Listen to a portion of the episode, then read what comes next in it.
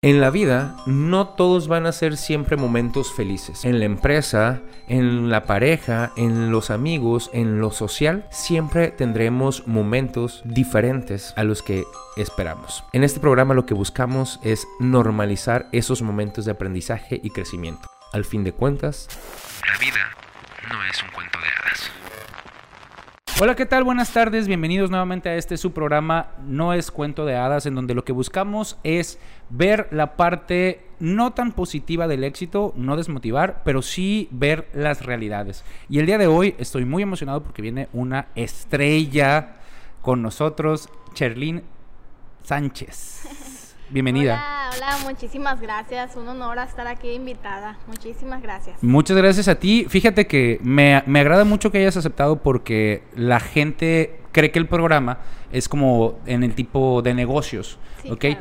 Yo tengo la idea de que hacer emprendimientos es de cualquier cosa. Y por ejemplo, tú, el estilo de vida y el cambio de vida y lo que te animaste a hacer es un emprendimiento. Sí, Es, totalmente. Es definitivamente un, un emprendimiento. Y dentro de estos cambios de vida, bueno, sí, estilos, cambios de estilos de vida, pues hay muchísimas cosas. Pero yo no te voy a presentar.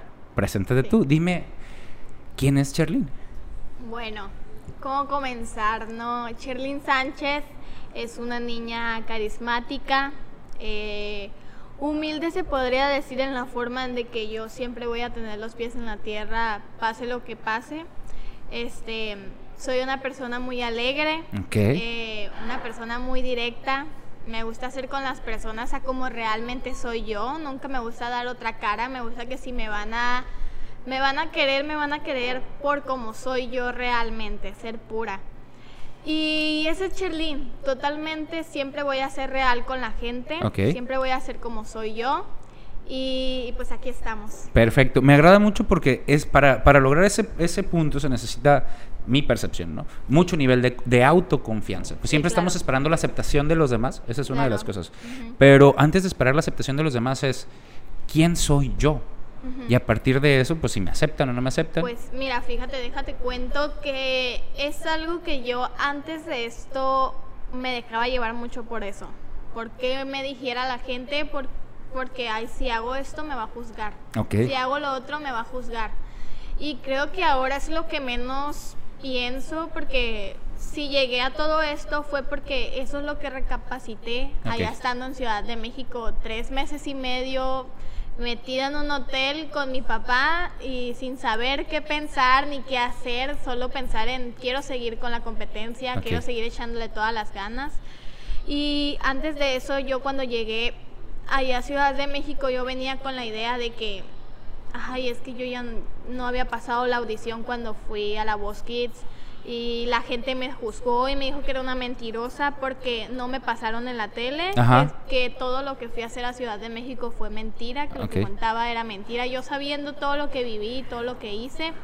Y creo que ahora fue lo que dije, si no llego a pasar eso, yo voy a traer la idea de que de ahora en adelante las cosas van a ser como yo quiera y voy a ser real con la gente y no voy a dar otra cara más que sea la mía y si a ellos les gusta está bien y si no, pues así va a ser. O sea, hay, ni- hay, hay- para poner en contexto, ¿no? Ya ahí este, dimos la introducción, hiciste casting en la Voz Kids, Sí. pero ahora eres la ganadora de la Voz México. Sí. ¿Cómo te sientes con ese respecto? De verdad me siento muy contenta. eh, primeramente, pues siempre lo voy a decir agradecida con Dios porque gracias a eso fue, pues gracias a Él hice todo Y a eso. tu talento. Y a mi talento. Definitivamente. claro. Eh, también a mis padres porque siempre me apoyaron a pesar de todo. Hay veces que yo ya tenía ganas de rendirme y me acuerdo que esas veces que yo me tiraba llorando en el cuarto y mi papá ya no llores, todo va a estar bien, vas muy bien dentro de la competencia. Otros días mi papá diciéndome ponte las pilas, no estás haciendo bien esto, o sea, y es lo que mi papá me gusta de él, a veces sí es cierto, hay veces que me saca de onda porque dice, es que no, no me está gustando cómo lo estás haciendo, o yo digo, ay, esta presentación, me bajo del escenario, ay, esta presentación, No me fue. gustó, no, Al revés, contrario, sí digo, fue. me gustó mucho, me encantó, la hice muy bien. Y mi papá, te desafinaste acá, lo hiciste mal acá, te dice, ponga más atención. Y yo así como de que. Y mi papá yo sé que me lo dice porque por las buenas, para que me ponga más las pilas, pero ya lo último es como de que, pero sí lo hiciste muy bien. así. Que, Primero "Ah, te digo que sí". hiciste mal, pero yo cierro. Está Sí, muy claro. bien. Ok. Sí. Me, me- me gusta mucho esta parte en la que abordas. Oye, sí, decimos, soy la ganadora de Voz México, pero el proceso no fue para nada simple. para o sea, fíjate lo que me está diciendo una persona que acaba de lograr un éxito que miles de personas desean lograr. O sea, lo desean con todas sus fuerzas. Pero en este caso, no fue un proceso simple. O sea, tuviste momentos en los que decías, ya no puedo más, estoy llorando en este momento, no me siento bien en la competencia. ¿Cómo fue tu proceso específicamente en esa parte? ¿Qué sentías, por ejemplo, en esta cuestión de donde me dices, lloraba? ¿Qué, qué era lo que te hacía llorar en ese momento? Pues primeramente le extrañaba a mis seres queridos, que seres queridos que vivían aquí, que viven aquí, perdón. Pues realmente yo recuerdo cuando estaba en Ciudad de México fueron muchos ataques de ansiedad que me dieron. o Ataques de ansiedad, De ansiedad, porque los ataques de ansiedad son de que yo no podía estar sentada tranquila así de que ah, ya llegué al hotel, ya me voy a quedar sentada todo el rato. Pues no puedes estar sentada tres meses en medio en la misma silla del hotel sin hacer nada, ¿me ok, entiendes? claro. Y, y lo peor del caso fue de que en el transcurso de toda la competencia pues se iban yendo las personas con las que tú tenías comunicación. Hay veces que el primer mes sí estaban enfrente mis compañeras, los otros dos meses ya no había nadie en el hotel porque ya era la semifinal, final. Ok. Y éramos muy poquitos, los otros eran de Ciudad de México y no estaban, yo no tenía ni con quién bajarme a platicar. Ajá. Y como que platicar con mi papá, pues no, porque ya llegaba el momento, ya llegaba el momento como el último mes y medio en el que ya nomás hablábamos para pelear. Peleábamos, peleábamos. Me acuerdo que le marcaba a mi mamá. Ya no aguanto a mi papá. Y le, marcaba yo y, y de repente me enojaba con mi mamá porque, ay, ya me habló tu papá que te estás portando muy mal y que no sé qué. Y yo, es que no estoy haciendo nada, solamente es que ya, ya me enfadé, o sea, ya no tengo ganas. Y mi papá me decía que sí podía, pero después se enojaba por otra cosa. O sea, Ajá. era un show. O sea, ¿Pensaste en dejar en algún cosas. momento la competencia? Sí, yo recuerdo que la vez que la vez más fuerte fue esa. Recuerdo que estábamos llorando yo y mi papá. O sea, los, dos estaban llorando. Estábamos llorando en el cuarto y no me no recuerdo muy bien porque estábamos gritando que me, me marca mi compañera del cuarto enseguida y me dice, güey, ¿qué pasa? ¿Por qué están gritando? Y yo, ah, nomás es que estamos platicando, pero así hablamos. Así hablamos en los mochis. y, y recuerdo que ese día estábamos llorando y yo estaba sentada arreglando mi ropa para el siguiente día que tenía que ir a una prueba de ropa. La ropa era tuya, te la daban. Digo, no, allá me es- prestaban, pero para los ensayos Ajá. sí usaba mi ropa porque era básica, pues. Ok. Y recuerdo que estaba viendo mi ropa y, y empecé a llorar. Empecé a llorar. Y me Viendo dice tu mi ropa. papá, Ajá, viendo mi ropa. Y mi papá, ¿qué tienes? Le dije, ya me enfadé, le dije, ya me enfadé. Me acuerdo que era el top, el top 3, Ok. donde participábamos, ya nomás quedábamos 10 en cada equipo. Ok. Y yo le dije, ya no quiero, ya me enfadé, ya extraño todo, pero es muy difícil, además no me puedo aprender la canción, no sé, ya no quiero. Ya tu mente papá, estaba ya mi mente estaba así. dispersa. O sea, no sabía ni qué decía, yo nomás estaba llorando, o sea, ya, ya no tenía ni ganas de nada. Y ya mi papá me dijo, mira, si tú ya no quieres, tú está en ti. Ok. Y yo o sea, le te dije, apoyó también en ese momento. papá, Tú sabes sí. lo que decides, yo te apoyo. Sí, y me dijo, pero recuerda todo lo que has logrado, hasta dónde has llegado en la competencia, cómo tu coach te quiere tanto y te está apoyando para que llegues más lejos también. Sí están, tú". sí están contigo durante la competencia. sí, ok, sí perfecto. están contigo. Y, y no es así con todos, no es así con todos. Recuerdo que hay unos que, que llegaban enojados de que, ay, mi coach no me quiere y que no sé qué. Y, y yo llegaba así de que, ah, no, pues a mí es que s- A mí sí me llevo quieren, Muy bien, ajá. Yo sí me llevo muy bien con ella. Pero era mucha la diferencia con otros compañeros y así, ¿no?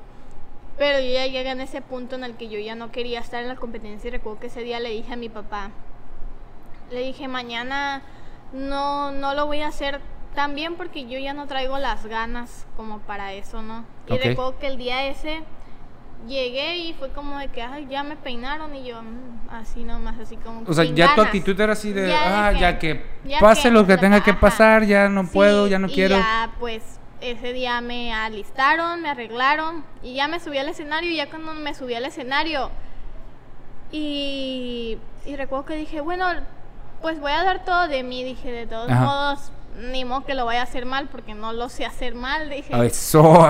y, y ya, y recuerdo que canté y los, los coaches de que... "Ah". Y yo dije... ¿Qué canción ese- cantaste? recuerdo que canté Yo no creo en los hombres, que fue mi mejor presentación. Ok, perfecto. Sí, hablando de eso, fue mi mejor presentación. Y recuerdo que se paran todos los coaches y yo dije, no, dije, este es mi lugar, este es lo que me gusta y tengo que echarle las ganas, no. Y, y en ese momento fue cuando me puse a pensar y dije, quiero dejar esto. Y en mi casa mi mamá está batallando para mantener la casa. Mi papá dejó el restaurante y se vino conmigo para acá. Como para que yo diga, Ya no aquí. quiero. Ajá. Y dije, no, le voy a echar más ganas. Ok. Dije, le voy a echar más ganas. Y recuerdo que sí, me dijeron al último que sí, yo era la top 3, nos quedamos los tres. Ajá. Y ya después, pues ya fue la semifinal y la final. Y ya ganaste. el rollo. Ok. Me, me, me agrada mucho porque dentro de, de mi filosofía personal, obviamente es mi filosofía, hay como dos vertientes. Tu por qué y tu para qué. Y tu por qué es la razón del pasado o la razón que tienes en este momento, que es lo que te hace seguir. Sí. Que veo que en este caso, tu por qué en ese momento fueron, a ver, mis papás se están esforzando un chorro. O sea, hay gente que me está apoyando muchísimo. Sí. Y basado en eso, basada en esa, tú dijiste, no me puedo rendir. O sea, me duele. Sí. Te dolió. Te dolió el proceso. Te dolieron los tres meses. Ajá. Ok. claro. Pero ahora, ¿para qué haces todo esto? ¿Tu por qué está ahí? ¿Y para qué estás haciendo todo esto? ¿Para qué? ¿Qué es lo que quieres lograr en algún momento? Pues en algún momento yo de mi vida, primero que todo, claro, antes de pensar en los demás, es una... Podría ser una debilidad mía, Ok. pero yo siempre primero pienso en mí, Ok. siempre. Y mi mamá cuando se enoja es lo primero que me dice, es que tú solo piensas en piensas ti. en ti. Ajá. Y yo, todo mundo debería primero pensar en él. Porque si quieres ayudar a las demás, a las demás personas, Primero primero, tienes que te tienes bien que ayudar a ti y después a las demás personas. Claro. Y creo que es algo muy batalloso conmigo porque yo soy una persona que ay, no se puede estar sentada un ratito porque ya se empieza a hacer cosas en la cabeza. Es que esto está mal, esto está mal en mi vida, esto no lo hice bien o lo que hice ayer no me gustó porque lo hice mal. Ok. Lo quiero volver a repetir, pero ya no se puede. O sea, son cosas mías, ¿no? Y, Es, es parte de tu proceso de ansiedad que me Ajá, dices, sí, ¿ok? O sea, y hay veces que digo, "Mm, no, en mi futuro yo mejor quiero hacer esto. Primero que todo, pues quiero ayudar a mi mamá. Ok. Quiero, siempre le he dicho que quiero comprarle una casota. A mi papá quiero ponerle un restaurante, algo que él... Él tiene un restaurante, Él me dices. tiene, está como asociado, según yo. ok, ok, o trabaja y no sé ni bien qué hace, pero está ahí en... Trabaja en una comida china. Y, y quiero yo ponerle su restaurante grande, bonito, donde él pueda cocinar, pero también pueda ser él el dueño de ahí Ok. porque después él tenía uno antes de irnos allá a Ciudad de México, Ok. pero Se dejó lo su cerró restaurante. para invertir el irnos para allá porque mi papá siempre tuvo la, la idea de que vamos a ir por un buen tiempo. Ok. Mi papá siempre tuvo esa de de que vamos a ir por un buen tiempo. Pero pues también se iba a quedar mi mamá con mis hermanos, o sea, eh, ten- tenemos dos hermanos y y además teníamos un perrito que, o sea, no, no salía nada barato porque pues era discapacitado y Mm, le teníamos que poner pañales y pues además no era muy especial para comer. Ok. Y, o sea, no pues, quería cualquier comida. Ajá, mis hermanos, Ajá. o sea, y mi mamá, o sea, eran muchas cosas. O sea, aquí, aquí, perdón, pero viene la parte de no solo fue difícil, o sea, llegar a este punto de tu éxito no solo fue difícil para ti, No. o sea, también ha sido Para muy complejo para las personas más cercanas Sí, a ti. claro. ¿Cómo percibes tú eso? ¿Cómo te sientes con ese respecto de decir, güey, las personas cercanas a mí también han batallado y se están Sí. Pues muchísimo, es lo que he pensado, pues por, por ellos estoy haciendo esto, claro que por mí, pero también pienso en mis seres queridos, también digo, Ellos también le han batallado, ellos también lo hacen porque me quieren. Claro. Y si ellos lo están haciendo porque me quieren, yo voy a hacer lo posible para sacarlos más adelante a ellos, para darles lo mejor que pueda más adelante. Ok. Y es lo que pienso, o sea, veo a mis hermanos y digo, hay tantas cosas que yo quisiera que tuvieran y por ahorita no se las puedo dar, pero más adelante yo sé que se las voy ¿Qué a se poder puedes dar. dar? Ok. Y, y yo digo, poco a poco, poco a poco se las voy a ir dando. O sea, después de esto de la voz hay muchísimas cosas que les, he que les han llegado porque vienen de parte mía, así hay que, bueno, ocupo que, ay, mira, me habló esta empresa de ropa y me va a regalar esta ropa. Ajá. Ah, pues también voy a cargar para mis hermanos. Y llegan y los plebes se emocionan y les digo, eso es poco de lo que les voy a dar más adelante. O, sea, o sea, yo sueño con dárselos más adelante. Y ayudar a mis papás. Y pues eso es lo que tengo de idea. Perfecto. Claro.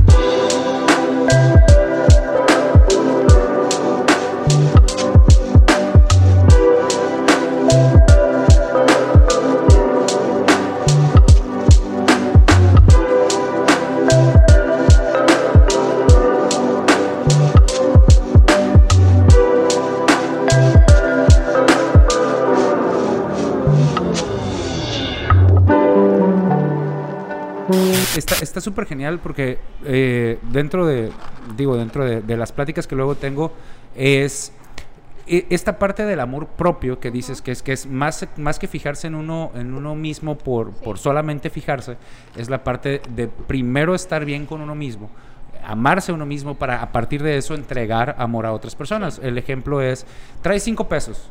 Y, me- y te digo, me dices tú, préstame cinco pesos. Y yo, sí, pues es que no traigo cinco pesos. Pues no te puedo prestar cinco pesos porque no tengo. Sí. Pero lo mismo pasa con la cuestión del amor. O sea, si no te empiezas a fijar primero en ti, o sea, ¿cómo, o- o- y, y darte amor a ti, ¿cómo vas a darle amor a otras personas? Porque no tienes amor para Sí. ti. pues, o sea, Ujú. Preguntita. Me hablas sobre la parte de la ansiedad. Me parece muy interesante porque yo creo que es algo que se da mucho en esta, en, es- en esta época, ¿no? No Sí. sé si es una cuestión generacional o es una cuestión de época, no lo sé. Pero, ¿cómo has sobrellevado tu proceso, todo lo difícil que ha sido con la ansiedad? O sea, ¿cómo trabajas esa parte de la ansiedad? Pues de hecho siempre la había tratado yo sola, siempre, siempre así de que me daba ansiedad y yo les decía a mis papás así como de que me siento mal, ya, ya a veces no me siento bien o llegaba a la cama de mis papás y lo sigo haciendo todavía. Llego a la cama de mis papás y estoy así y me pongo a llorar de repente. Me pongo a llorar, me pongo a llorar y me dicen, ¿qué tienes? Pues tengo ganas de llorar. O sea, Así de nomás fácil estoy tengo estresada y tengo ganas de llorar. Y a veces dices, pues tú de qué te estresas, pero yo ahorita a mis 17 años tengo muchísimas cosas de que estres, expresa- eh, Estresarme, estresarme, estresarte. Ajá, sí, claro. Y, y pues antes de eso recuerdo que yo solo la trataba o que mis amigas me ayudaran, pero ya cuando estuve en la voz yo ya no pude sola. Ahí fue cuando ya me pusieron una psicóloga. Ellos mismos te pusieron una psicóloga. No, allá mis papás, me acuerdo Ok. que me pusieron una psicóloga mientras estuve en La Voz. Y, y yo platicaba con ella y durante un mes y medio me tuvo muy calmada. Me acuerdo que hay veces que yo le hablaba y me, poní, me sentaba fuera del hotel y me sentaba pues ahí viendo los carros porque era como una carretera. Era una carretera así, estaba para allá. Y yo me, me sentaba allá en una silla y me ponía a ver los carros y ya hablaba con ella y me ponía a llorar. Y estaba llor y yo. Por teléfono, o sea, no era, una, no era cita en vivo, era No. cita por teléfono. Ajá, por Un poquito más teléfono complejo. Y, y a veces em- era por videollamada. Ok. Nunca en yo- persona. No, nunca en persona. ok. Yo siempre llorando, siempre llorando, ella diciéndome, es que mira, tú estás en esto mal. ah", Y, así, o sea, literal. Te decían que estabas mal y llorabas. Y lloraba. Estaba bien, lloraba. Es que tienes que seguirle echando ganas, lloraba. O sea, yo es, eso es, es algo que poco a poco voy tratando. Ajá. Gracias a Dios no ha sido así como para medicarme porque tampoco soy de que, ay, me da ansiedad, me va a cortar las venas. No. Ok. Pero Simplemente empiezas a sentir muchas me- emociones ajá, y es necesito sacar estas emociones. Sí, y yo por todo así. Y pues esta vez recuerdo que ya a lo último, Ajá. la vez de la final y todo eso, ya lo viví más contenta porque ya estaba en la final, o sea, era, era algo que, que recuerdo que yo había soñado desde chiquita y dije, ya estoy en la final, no tengo de qué preocuparme. Si no llego a ganar la voz de perdida, ya llegué hasta Ya, este tope. Si ya llegué hasta este tope, Y creo que fue la mejor satisfacción cuando dijeron la finalista total del equipo fue Charlene. Si vieron y pueden ir a buscarlo a YouTube, pueden ir a ver donde dicen que yo soy la seleccionada. Esa vez recuerdo que ahí me iba a dar otro ataque de ansiedad. Porque ¿Cuándo te ahí, dijeron Cuando eso? me dijeron. Y no sé cómo estuvo que cuando dijeron, no, que ya van a empezar a grabar. Y yo, así, no, le Empezaste dije, a- ajá, empecé así como de que, y mi papá, y mi papá, no, tu papá ya está atrás, ya no lo puedes ver. Y yo así como de que ya van a pasar al escenario. Y yo así como que ya no podía, ya no podía. Y, y de repente me dice, ya van a empezar a grabar. Ah, ¿quieres hacer una pausa? No, no, no, no, ok, adelante. Y dicen, ya van a empezar a grabar. Y yo, no, pues está bien. Y recuerdo que ya pasamos el escenario. Y, y acción. Y yo empecé a llorar ahí. En ese Todavía momento. no decían. Y estaba yo así, de repente se me acerca mi contrincante. Y yo no le diría contrincante porque yo le decía mamá estando ahí en la voz, porque ella fue la que siempre estuvo conmigo. Recuerdo que unas seis veces Ajá. mínimas te pongo que yo me fui a llorar a su cuarto porque yo Ya no extrañaba a mi mamá y Ajá. yo ocupaba estar con una persona. Y ella se ponía a platicar conmigo, me decía, mira, es que tienes que hacer esto, tienes que ponerte las pilas, tienes que seguirle echando ganas. O sea, ella me, ahí me motivaba más. Y no fue una de las únicas personas, habían muchas personas que gracias a Dios les doy gracias, porque yo sé, también, claro que a veces eres como una motivación para muchas personas. Pero hay muchas pero hay personas que te motivan a personas que ti. necesitas que te motiven. Claro, claro, ti. claro. Siempre necesitas a una persona que esté contigo, ya sea del lado amoroso o sea del lado de una amistad, de una persona X. o Claro, sea, no tiene es- nada que está en ver. ambas partes, está la parte, bueno, sí, yo, yo he logrado todo esto, me he esforzado mucho, he pasado por muchas cosas, Sí. qué bueno que hay gente que me sigue, qué bueno Sí. que hay gente que, a la que motivo Sí. y voy a seguirle echando ganas. Yo creo que eso también te ayuda mucho en el sentido, le voy a echar ganas por toda la gente que, Claro, que, me, claro. que me sigue, ¿no? Pero sí, me, me parece muy, muy genial que, que toques esa parte. Pero yo también soy humana. O sea, yo también soy humana. En tu caso, yo también necesito a alguien que me esté apoyando. O sea, alguien de quien justamente apoyarme para seguir avanzando, Sí, ¿no? Claro, claro. Y pues, ¿qué estaba platicando? ¿Qué Me estabas estaba- platicando Ah, de lo sí, de tu mamá, de bueno, de la señora esta, Pues chica cuando esta. me subí al escenario, recuerdo que ese día pues estaba ella, era de mi mismo equipo estábamos agarrados de la mano y ya iban a decir la decisión y yo llor y llor y llor y yo dije... Y yo me acuerdo que... Todo esto salió en televisión. Ajá, todo un día antes ella y yo habíamos platicado, me había ido a su cuarto a platicar y le dije, si tú llegas a ser la finalista del equipo, yo de verdad voy a estar agradecida con Dios porque una persona que yo le agarré muchísimo cariño va a ser la finalista. Y si llego a ser yo, también le doy muchas gracias por haberme bendecido de haber sido yo y haber llegado hasta esta, hasta esta etapa. Y me dijo, no, pues yo también te digo lo mismo. Y ella, y, y recuerdo que antes de entrar, ella me, ey- ah, y ella en la noche me daba pastillas para dormir, porque yo era de esas personas pues de la misma ansiedad. Ajá, no podías dormir, Ajá, ajá. No duermes y me acuerdo que me dijo, mira, aquí hay una pastilla. Ya le hablé a tu papá, me dijo que nomás te diera una porque ya te han dado y hay veces que no te hacen efecto y hay veces que sí.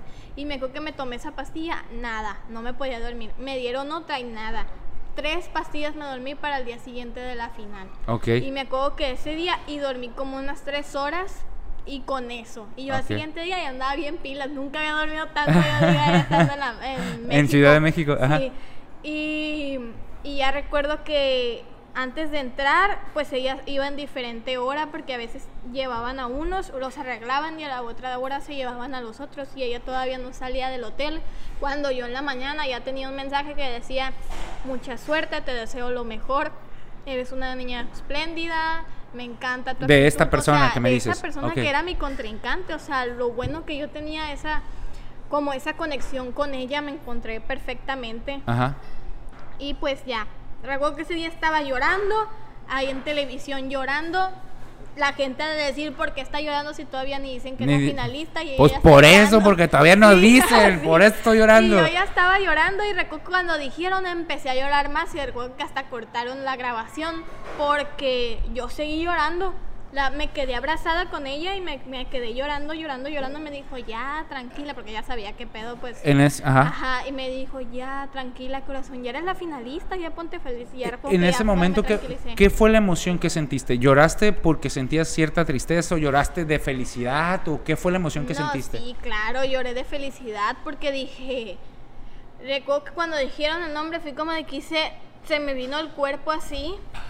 Sí, y dije, no puede ser, dije. Tantas bocas voy a callar ahora. Tantas Ok. bocas que dijeron que yo no podía llegar hasta aquí.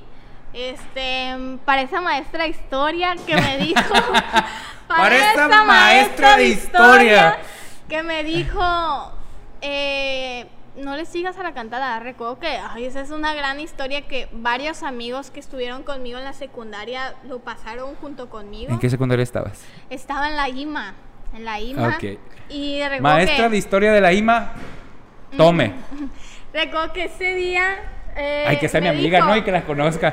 me dijo, no, y se lo está viendo muy bien porque nunca se me va a olvidar, este, recuerdo que le entregué la tarea y esa maestra es de dejar tareas así de que súper largas. Ajá. Y recuerdo que ese día era escribir unas palabras de todo el libro. O sea, la palabra que encontraras de todo el libro la ibas a apuntar. O sea, de todo el libro. Ajá. Una palabra en específica. Y recuerdo que yo la... Era como poner como un párrafo ahí junto con eso del mismo libro. Y era un, en una semana la tenías que entregar y me acuerdo que se lo entregué y ella me dijo, enfrente de todo el salón te pasaba uno por uno, pues para que los otros escuchaban, para que qué pedo te echaran, ¿no? Ajá, pa- Y qué recuerdo ríete que decían. sí.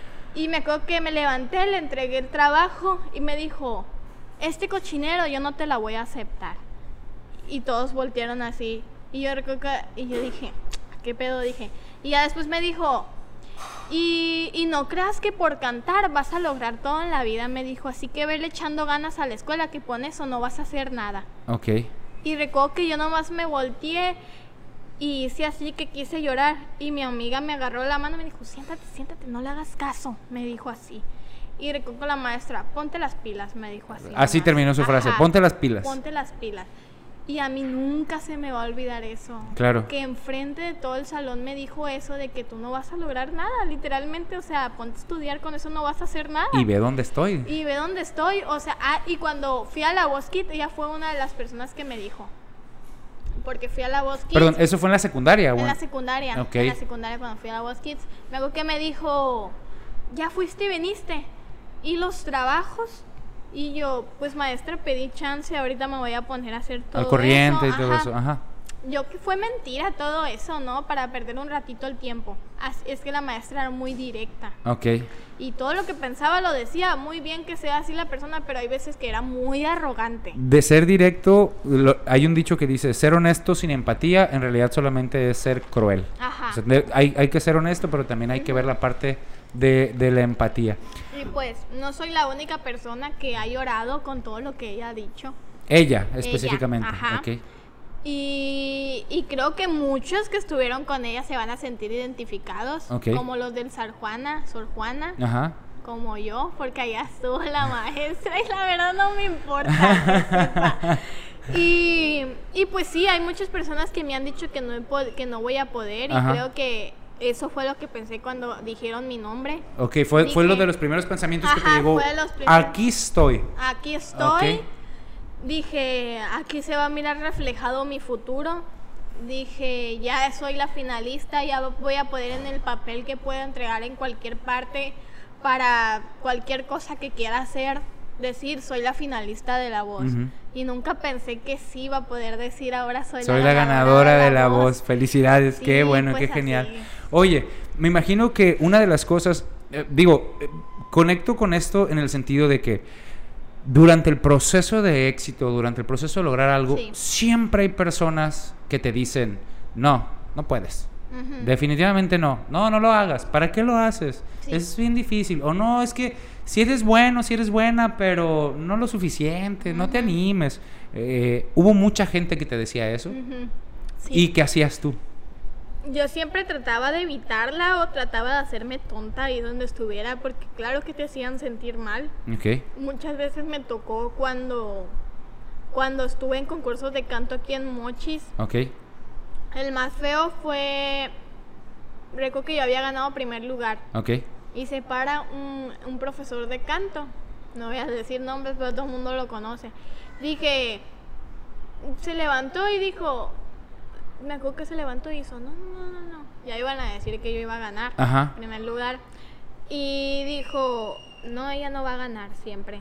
Porque no hizo lo que le dije. No utilizó la pista que yo le dije. Así que no vas a ganar. Y recuerdo que yo me quedé así. Y, y ya ahí dijeron, la otra ganadora es otra, otra morrita que cantó muy bien, de hecho. Pero pues yo tuve la mejor puntuación y los mismos jueces me lo fueron y me lo dijeron. Y recuerdo que ya me bajo del escenario y le digo a mis papás, pues ya ni pedo, si quiso hacer eso, pues ya fue muy su rollo. Pero después se me acerca y me dice muy descaradamente, no me hiciste caso con la pista que te dije. Y yo me acuerdo que le dije, pero si la pista ni siquiera me quedaba, yo sé por qué me la puso. Ajá. Y, y me dijo, pues si no la quisiste usar, por eso no ganaste y ya. Y me acuerdo que se volteó y se fue. Y yo dije, pues ni pedo, algún día se le va a voltear. Y hace poquito me acaba de hablar para invitarme a una entrevista. Y yo dije, no me dejan, estoy en contrato y no me dejan. Pero ahora estoy en otra entrevista y sí me dejan. Pero digo, es diferente, ¿no? También la entrevista que estábamos haciendo, más que hablar de tu proceso musical, es de tu proceso de vida, ¿no? Este, ahí para, no, no me imagino, no sé quién sea, pero pues bueno, también. Ah, fíjate, me llama mucho la atención esta parte de que en serio hay mucha gente, gente que muchas veces ni te esperas, que te va a decir cosas como esas y que te las dice. Pero yo creo que una de las cosas bien importantes es lo que platicábamos al principio, la confianza en uno mismo y el amor propio. Y cuando la gente esta te lo dice, pues es, pues bueno, sí, es lo que opinas tú, pero no por eso me voy a detener. Sí. O sea, porque tengo la confianza en mí mismo o en mí misma para realizar mis sueños, ¿no? Ujú. ¿Qué, qué- qué- de- antes de llegar a la Ciudad de México, ¿qué ha sido como lo más complejo que has pasado, que has vivido a nivel de, de- de tu... Bueno, lo, lo generalizaré. En tu vida, en tu carrera, ¿qué ha sido lo más difícil que ha pasado? Pues lo más difícil que he pasado, pues... ¿qué Previo a llegar a la competencia, ser? digo. O sea, ah, de la competencia, no, de mi vida. No, sí, de tu vida, antes de llegar a la competencia. Podría ser, pues lo más fuerte que me ha pasado en mi vida fue cuando falleció mi padrino. Ok. Todo pasó de un día para el otro. O sea, literalmente estábamos en la casa y nos hablan y nos dicen, pues no encontramos a tu padrino, no sabemos dónde está. Y al ratito viendo las noticias, buscándolo y toda la onda, nos dicen, ¿sabes algo? Eh, no, nos, no se encuentra, según se fue con tu tía. Nosotros ya después nos resignamos y dijimos, ah, pues ha de estar con mi tía. Y de repente mi mamá estaba viendo la entrevista y, y dicen, es que afuera de la casa de tu abuelo hay uno tirado, pero no quieren decir quién es. Y nosotros, ay, pues ha de ser un cholo, ¿no? Y, y resulta que de repente dicen, no, pues tal, tal persona fue la que está allá afuera. Y mi mamá nomás escucha un grito de ella de que, ¡ah! Y yo dije, no, pues ya valió madre, es mi niño. Sí, man. Y sí, de- en ese mismo ratito nos dijeron que sí había sido mi niño. Al siguiente día ya estábamos en Guaymas, Sonora, fuimos a reconocer el cuerpo. O sea, todo pasó de un día para otro. rápido, Ajá. ajá. Y, y siempre me voy a acordar de eso porque yo me acuerdo que lo último que me dijo él fue, échale ganas, mija, tú puedes, tú puedes, nos vemos muy pronto. Ok. Y ya, fue lo último que escuché. Y me dio un abrazo y ya. Me acuerdo que se iba para Tijuana. ¿Qué edad tenías? Cuando me despedí de él tenía 14. O sea, no hace tanto, pues, porque No, ahorita no tienes hace 17. Tanto, sí, este, se fue cuando tenía 15 años yo. Y la vez que me despedí fue cuando yo me iba a regresar para los mochis, para acá. O sea, no- has vivido aquí toda tu vida, pues. No, yo vivía ahí en Guaymas, pues. Y, y cuando estaba allá fue a cuando nos íbamos a venir. Y él se iba a ir para Tijuana y nosotros nos íbamos a venir para Mochis. Ok, Y fue cuando me dijo eso. Y con esa idea me quedé de él. perfecto. Va. ¿Cómo andamos de tiempo? ¿Cuánto? ¿30 minutos? 33 minutos, perfecto, hecho. Eh, ¿Cómo de tomar? ¿Cómo No, andas? sí, ¿Todo muy, tranqui? muy, muy bien. Perfecto, va. Seguimos. ¿Y cómo ¿no? vamos? ¿Cuánto tiempo es de la entrevista? Son 40 ¿Qué? minutos. Ah, ok. Sale, vale, ya casi ahí andamos por el cierre. Me hacen señas, ¿no? Porque la neta le estoy poniendo atención y no. Sí. Y no he, no he visto acá, pero acá alcanzo a ver más a Carlitos. Tú me haces una seña por este lado. ¿Va? Iniciamos.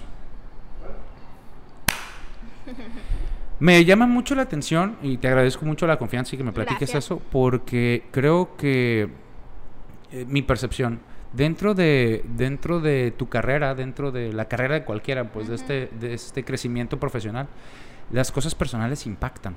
Sí. e impactan mucho. Y te pueden impactar en el sentido de o te perjudican o agarras valor y sales de, de- de eso, o sea, agarras algo positivo y a partir de eso positivo sales adelante. Tú, tú has hecho eso, o sea, tú has- te has basado en, en cosas malas que te dicen y en situaciones no deseadas que te pasan para seguir adelante. Sí. O sea, ¿cómo, cómo, ¿cómo es tu pensamiento cuando te pasa algo así para poder salir adelante?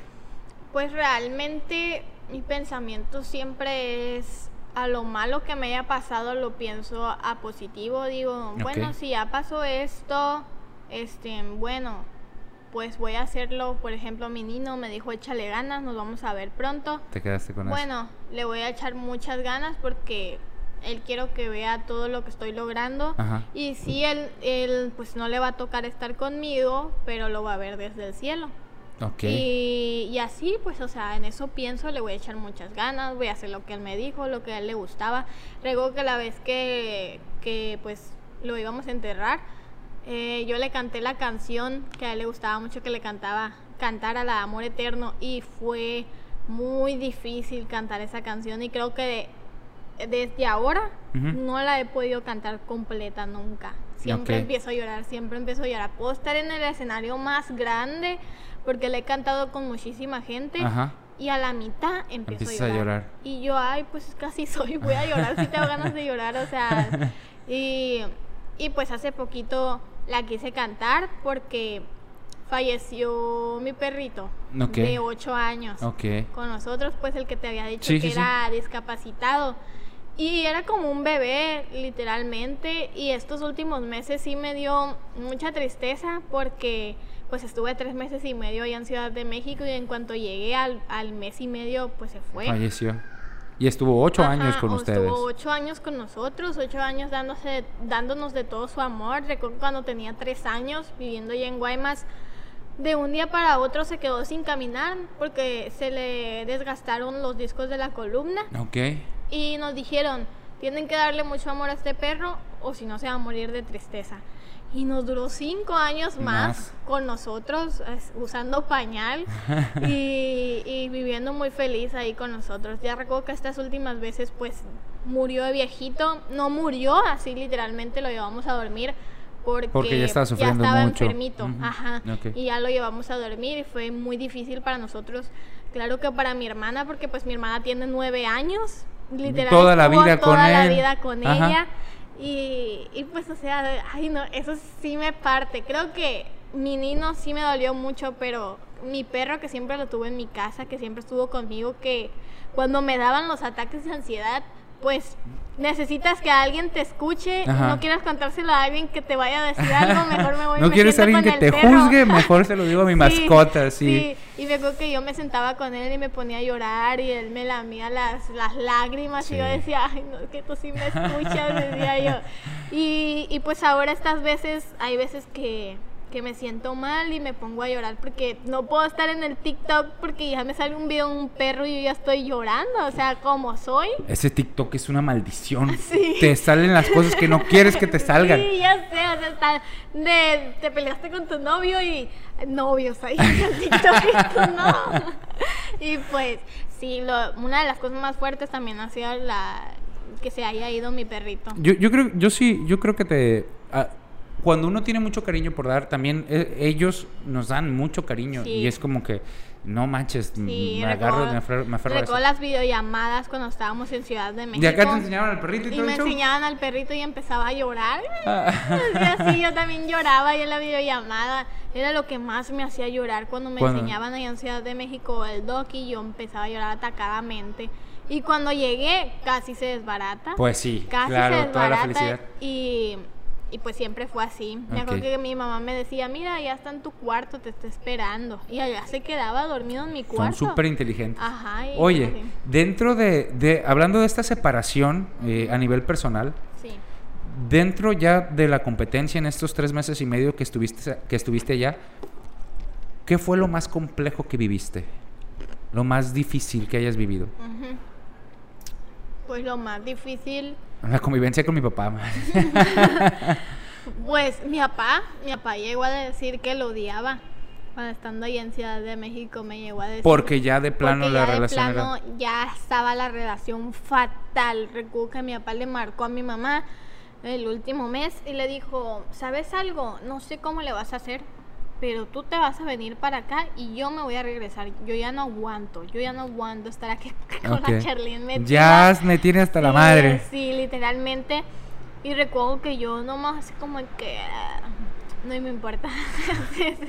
Y Pero sí te importaba, ¿o Pero no? sí me O- importaba, pero yo me hacía demostrar como que no, Ajá. no me importa. Y... Pero yo en realidad eh, me metía al baño y yo me ponía a llorar tres horas ahí bañándome y yo decía, no puedo, o sea, ya no quiero, pero le voy a seguir echando ganas. Claro, ok, ya tenías, tenías tu propósito, tenías tu para qué. Ajá. Ok, vientos. Me, me agrada mucho y me agrada mucho platicar así contigo porque, Sí. porque aquí es donde se demuestra que también las personas que logran grandes cosas son personas. Sí. me explico? O sea, son humanos con los que podemos convivir, con los que podemos platicar, que tienen situaciones iguales a las de cualquier persona. Claro. Pero, ¿cuál puedes decir que ha sido tu mayor virtud para llegar a donde has llegado? ¿Qué es virtud? Tu mayor. eh, La. la ¿Cómo? Tu mayor cualidad. Ándale, gracias. Gracias, Carlito, gracias. Tu mayor cualidad. Pues mira, como te lo dije antes, este, cuando llegué a, pues allá en Ciudad de México, claro que lo mío era pues cantar, cantar obviamente, ¿no? Es lo principal. Pero lo segundo fue cuando yo me gané, me gané el cariño de la gente en la voz siendo yo. Ok. Porque siempre me gusta demostrar el cómo soy, llevarme súper bien con todos, o si sea una cámara, yo voy a ser como soy yo, o sea, pasa una mosca, pinche Así. mosca, así, o sea, o sea, me gusta ser buena onda con cualquier persona y si la persona no me cae bien, yo voy a hacer una buena cara porque es lo que tienes que empezar a hacer desde ahorita, o sea, ¿me entiendes? Ajá. Si quieres caerle bien a la gente, tienes que hacerlo. Y, y, y también, si no le llego a caer bien por cómo yo me comporté, por cómo yo fui, pues ya será muy su onda, pero yo hice lo posible Ok. por que tú me conocieras realmente. Y eso fue lo que me llevó más lejos, el que me gané la gente en la voz siendo yo. Ok. Y, y totalmente eso me dejó muy contenta que yo siempre en la competencia Siempre. Fui o sea, yo. puedes decir que tu mayor cualidad en este momento es que eres real, que eres una persona. Sí. Oye, respecto a la cantada, yo siempre he dicho que hay como dos tipos de, de- A mí me gusta mucho tocar guitarra, Sí. pero yo no soy talentoso. O sea, yo digo, hay dos tipos de músicos. Los músicos que nos gusta algo y que porque nos gusta estamos, estamos y le damos. Yo creo que aplica en todo, ¿no? Yo te lo Sí. digo, a mí en lo mío aplica en lo músico. Claro. Bueno, y creo que en la empresa también, ¿no? Este, no eres el más talentoso, pero le echas ganas, le echas ganas, le echas ganas. Sí. Y hay otra clase de personas que son los que son talentosos, poquito estudian y ¡pum! El talento se dispara. Sí. De esas dos personas, ¿quién crees que eres tú? La segunda persona. O sea, tú ya venías con el talento de, de cantar y estudiaste y pues mejoraste. Pues mira, ¿qué te diré? No soy ni la otra porque tengo el talento y si lo exploto yo sé que lo logro. Ok. Pero la otra también podría decir que venía con él, pero estaba guardado porque lo descubrí hasta que estaba en sexto de primaria, o sea, me tardé buen tiempo para aprender a cantar o tal vez yo cantaba, pero mis papás nunca dijeron, ah, Ah, sí ah, canta sí bien. canta, ah. Ajá, no, o sea, mis papás era como de que ah, está cantando, está borracha. o sea, claro A que los no, porque 11 estaba- años, ¿no? no, que- de, o sea, claro que bien no, porque borracha. estaba chiquita, pues, Ajá. pero, pero, o sea, han de decir, pues no, ha, de andar de tonta nada más, así, Ujú. cantando. Y, y ya hasta sexto de primaria me acuerdo que gané un concurso nada más porque me metí así de chiripada porque mis amigos me decían. La terminé ganando segundo lugar aquí estatal, aquí en Mochis. Ajá. Y dije, ah, no, pues sí canto. Sí canto, sí sé. Sí canto. Y me acuerdo que mi papá pues poco a poco se fue desarrollando del oído y él me fue enseñando. Por eso mismo te digo, no sé si soy la segunda porque tampoco es que me metí a clase de canto y me ensayaron tres años. O sea, no, yo empecé cantando yo sola y, ahí ha seguido. Nunca me he estado en clases de canto. Perfecto, hecho, va. Charlene, ya estamos por cerrar. Te agradezco mucho nuevamente. Gracias. Eh, primero, antes de, de hacerte las tres preguntas que a todos los invitados les hago. Claro. ¿Cómo te has sentido hasta este momento? Hasta este momento me he sentido muy agradecida con Dios, muy agradecida con la vida por haberme traído esto hasta acá y, y que yo pues le eché muchas ganas y aunque fue difícil y que es algo que no se le cuenta a toda la gente, creo que si ahora lo están viendo pues es porque me abrí y gracias mucho. por esta invitación, No, hombre, a que es una gran entrevista, de verdad que traigas a las personas a que hablen a cómo son y a con lo que sienten realmente, porque no había tenido una entrevista tan real. Y, y así me siento, Muchísimas agradecida. gracias. Qué bueno, qué bueno. Y creo que es parte importante para seguir creciendo, el estar agradecido de lo que haces. Vientos, pues aquí te van las tres preguntas ya para el cierre. Va. Número uno, ¿cuál crees que haya sido un consejo o algo que creías en tu mente que antes tenías y que ahora ya no te sirve eso que tienes? O que te dieron un consejo y que dices, no, ese consejo es muy malo. O algo que tú creías como, ah, no, no puedo. Y que ahora dices, no, sí puedo. Algo, lo que sea, que antes tenías o que antes creías o que te habían dicho, que ahora dices, no, definitivamente Pues no. que creía que detrás de cámaras y detrás de todo eso, todo era un cuento de hadas. Y no es cuento Y de no hadas, es ¿verdad? un cuento de hadas. Todo es andar de que, ah, esto o el otro, de que, ay, no, mira, es que si no quieres, pues lo tienes que hacer. No importa, ya tienes contrato, hazlo. O sea, ¿me entiendes? O sea, hay veces que yo estaba dormida y decía, ya no me quiero levantar. Y mi papá, levántate, tienes que ir. Ajá. Levántate. Porque hay, hay algo. Y, y eso es algo que más te decían, que te dejabas llevar por la tele de que, ay, todo es muy divertido. Y no. Y no, o sea, hay veces que ya te cansas y dices, ya no quiero y tienes que seguirle. Pero creo que si es algo que te gusta, ya cuando lo miras dices, no, sí estuvo muy Sí, está padre. chido. De verdad, ya nada más era lo que me hacía en la cabeza, pero sí lo disfruté, o sea, ¿me entiendes? sí, claro. Y, y pues ya, eso es. Perfecto, Esa es la de idea hecho. que traía desde chiquita. Va, no, qué bueno, ya, seguirle adelante. Número dos. ¿Cuál es el mejor consejo que te han dado? El mejor consejo que me han dado es que, ya hasta ahorita yo también ahora lo aplico, que la música no es para competir, sino para compartir. Ok. Porque muchísima gente es, me, ha to- me he topado en esta industria, mucha gente que dice, o que tú no te lo dice, pero te la hace por la espalda de que, oye, es que mm, no lo estás haciendo bien. Yo digo que tienes que echarle más ganas, pero sabes algo, lo hiciste mal aquí. Ok. Sabiendo tú que lo hiciste bien, pero esa persona nada más te viene para, Para perjudicar, para hacértelo mal, sabiendo que ella está en la misma industria y que después ella lo va a ir a aplicar, ¿me entiendes? Ok. Y eso me pasó muchísimo ya en la voz, muchísimas personas que a- atrás de mí me decían, ay, yo te voy a ganar, pero eh, al contrario, o sea, yo le terminaba ganando sin decirle nada, Ajá. echándole todas las ganas y esas personas nada más se iban por toda la competencia perjudicando a la A las gente demás diciéndole personas. no lo vas a hacer bien para que ellos lo hicieran mal. Y, y así, esa va a ser mi frase siempre de que la, música, no es para es para compartir, No, para, competir. Me, me conecto con lo que dices porque eh, hay, hay como un dicho que, que recientemente aprendí, que la verdad me costó mucho aprenderlo, que es el éxito habla por sí solo o las acciones hablan más que las palabras. Sí, claro. Es algo que, que yo hacía, te confieso. Yo, yo decía mucho, ah, voy a hacer esto, voy a hacer esto, voy a hacer esto, y nunca lo hacía. Y hasta que aprendí, tuvieron que pasar muchas cosas para decir, no, cállate la boca y mejor haz Sí. las cosas. Ah, pues yo esta vez también cuando estuve en La Voz, recuerdo que mucha gente me preguntaba cuando andaba yo en Ciudad de México, ¿qué andas haciendo? Pues ando en proyectos. Ajá, y ya. Y de ahí ya no va a salir y no le voy a decir a nadie. Tal vez sí le decía pues a, a mi novio o le decía a mi mamá, a, pues a mi mamá obviamente, a mi papá, a mi familia, A los Y cercanos. Ya pues. conocidos o amigos, bye bye. Perdónenme, pero no les voy No a decir. Bien, y eso te llevó a esto. Ajá, Perfecto. claro. Por último, última pregunta. ¿Qué para Cherlin en la vida no ha sido un cuento de hadas? Pues claro que siempre en tu vida personal vas a tener problemas. Hay veces que siempre en las redes sociales vas a hacer pensar a la gente que todo está muy padre, pero tal vez tienes una máscara de que soy feliz, pero en realidad a veces no estás siendo feliz. Tal vez la otra gente te está diciendo, no, de verdad, yo la admiro mucho porque mira todo lo que está haciendo y la, la niña debe ser muy feliz porque ganó eso y está haciendo lo otro y tiene todo lo que quiere, pero hay veces que no porque tengas todo lo que quieres, eres feliz. Hay veces que te faltan complementos en tu vida o cosas que ya se te fueron y ya no van a regresar. Por ejemplo, el Doki, hay veces que digo, sí lo necesito, ser un animal y todo, pero hay veces que Ajá. así Te me acompañaba. muchas pues. ganas me acompañaba y me decía, o te levantas en las mañanas y yo lo quiero abrazar y ya no está. Y digo, Claro, y si quiero otro perro ya no lo va a igualar. claro.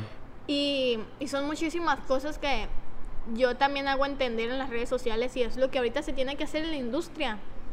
Tienes que dar otra cara ahí en las redes sociales, pero hay veces que pues, así no son. Pues eres que- persona, eres humano. Obviamente que tienes tus etapas de sí, tristeza, pues. Claro, y pues eso es lo que me ha dado cuenta.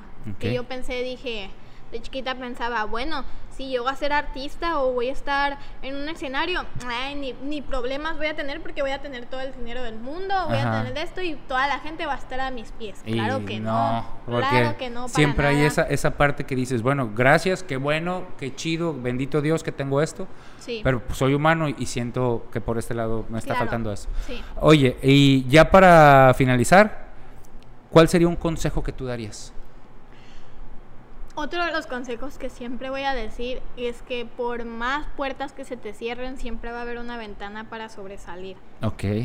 Porque tantas personas me dijeron que no, tantas personas que me dijeron que no podía, o a cuántos casting no fui, a cuántas cosas no le intenté, cuántos videos a redes sociales no subí y no pegaban los videos, o sea, y, y ahora digo, pues ahora se me abrió esta puerta y se me abrió de más, esta ventana fue muy grande para poder sobresalir y creo que eso es lo padre, o sea, nunca dejarte de rendir. Hay veces que vas a decir, ya no quiero, porque hay veces que... Ah, de hecho, un año, no lo comenté aquí en, el, en, en esta plática, pero un año estuve apagada, no hice nada, no me dediqué para nada a la música y, y fue cuando me salió esto, Ok. hace poco. Perfecto. Y, y, des- y regresé a la música con esto y pues ahora que estamos otra vez echándole ganas. No, qué bueno, qué bueno. Pues te agradezco mucho. ¿Cómo te sentiste con la entrevista? No, súper bien, muchísimas gracias. No, hombre, gracias a ti por, por, por abrirte, gracias por mostrarnos también ese lado oculto del éxito, ese, ese Claro. lado difícil de alcanzar. Este, pues sin más, sin más, eh, muchísimas gracias a todos los que nos están viendo, compartan, sigan las redes sociales. ¿Cuáles son tus redes sociales? eh, Como en redes sociales me pueden encontrar como Cherlin Sánchez, Instagram, TikTok, YouTube, en todas partes. Perfecto, pues síganla a ella, también síganos a nosotros y pues nos vemos en la siguiente. Recuerden que la vida pues, no es un cuento de hadas. Nos vemos. Bye. La vida no es un cuento de hadas.